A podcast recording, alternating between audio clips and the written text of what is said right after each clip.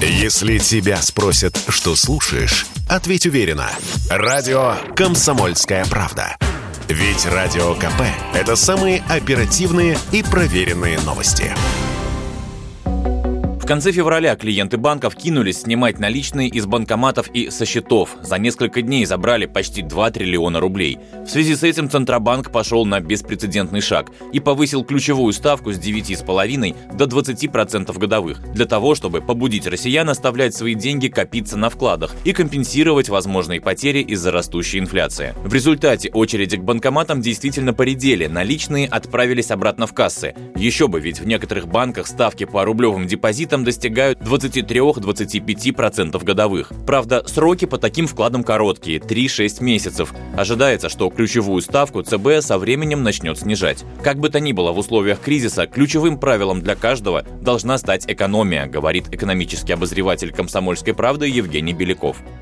Сейчас нужно очень внимательно относиться к своим расходам и максимально увеличивать вот эту дельту между доходами и расходами для того, чтобы откладывать как можно больше. Потому что мы не знаем, что будет у нас впереди. Есть э, большая неопределенность, но что понятно уже сейчас, что будет рост безработицы. Насколько серьезным он будет, пока непонятно, но какая-то часть людей потеряют часть доходов, какая-то часть людей полностью лишится доходов и будет вынуждена искать новую работу, новые источники дохода. Поэтому к этому сценарию нужно подготовиться обязательно и накопить как можно больший объем сбережений, чтобы эти такие трудные времена для нашей экономики пройти. Конечно же, ну, пока, например, если у вас есть работа, нужно искать новые источники доходов, может быть, не связанные с вашей текущей деятельностью, что станет ну, неким таким запасным аэродромом для вас в случае, если с основного места работы а, придется уйти.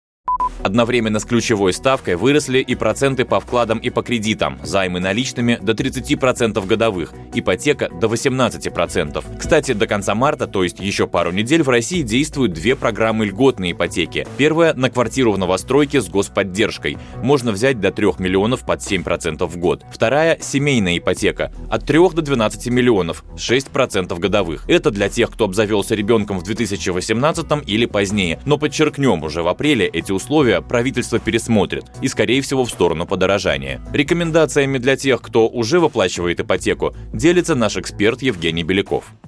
Если же у вас уже есть э, действующий кредит, действующая ипотека, как раз сейчас такая ситуация, что заемщикам не стоит торопиться, например, досрочно погашать эту ипотеку, потому что если вы смогли зафиксировать ставки там 6-8% годовых, гораздо выгоднее вам сейчас э, дополнительные деньги откладывать на тот же депозит под 20% и, собственно, зарабатывать больше, чем вы смогли бы условно э, заработать, если бы досрочно погасили эту ипотеку. Когда ставки по вкладам снизятся, вы уже накопленную сумму тогда можете отправить в досрочное погашение. Вот такая стратегия, мне кажется, сейчас наиболее э, здравый.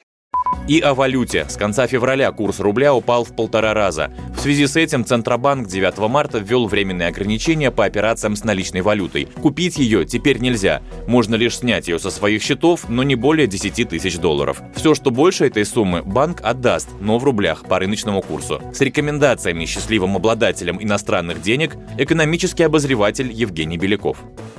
Я думаю, что сейчас возвращать э, наличку в банк, наверное, не стоит, потому что ее вам просто потом никто обратно не отдаст. Наличная валюта, она все-таки становится сейчас дефицитом, ее стоит хранить. Что касается валюты, которая у вас зависла на счета, ну, раз их вытащить нельзя, то нужно хотя бы положить под определенный процент. Банки стали уже давать от 3 до 5 процентов э, годовых по валютным вкладам. Тоже стоит этим пользоваться. Это такие неплохие ставки, тем более по э, счетам валют. А если вам деньги нужны, то можно будет обменять часть этой валюты на какие-то текущие расходы, если действительно это вам потребуется, потому что Центробанки выпустили правила по обмену валюты со своих счетов на рубли. Банки не могут продавать их ниже, чем по официальному курсу, поэтому здесь никаких, скажем так, таких да, валютных конфискаций у нас не будет. Если у вас есть доллары на счетах, пусть их немного, есть смысл часть из них снять в наличном виде. Например, на случай отпуска за рубежом, а оставшиеся средства разместить на валютный вклад. По ним банки сейчас предлагают от 8 до 10% годовых. Василий Кондрашов, Радио КП.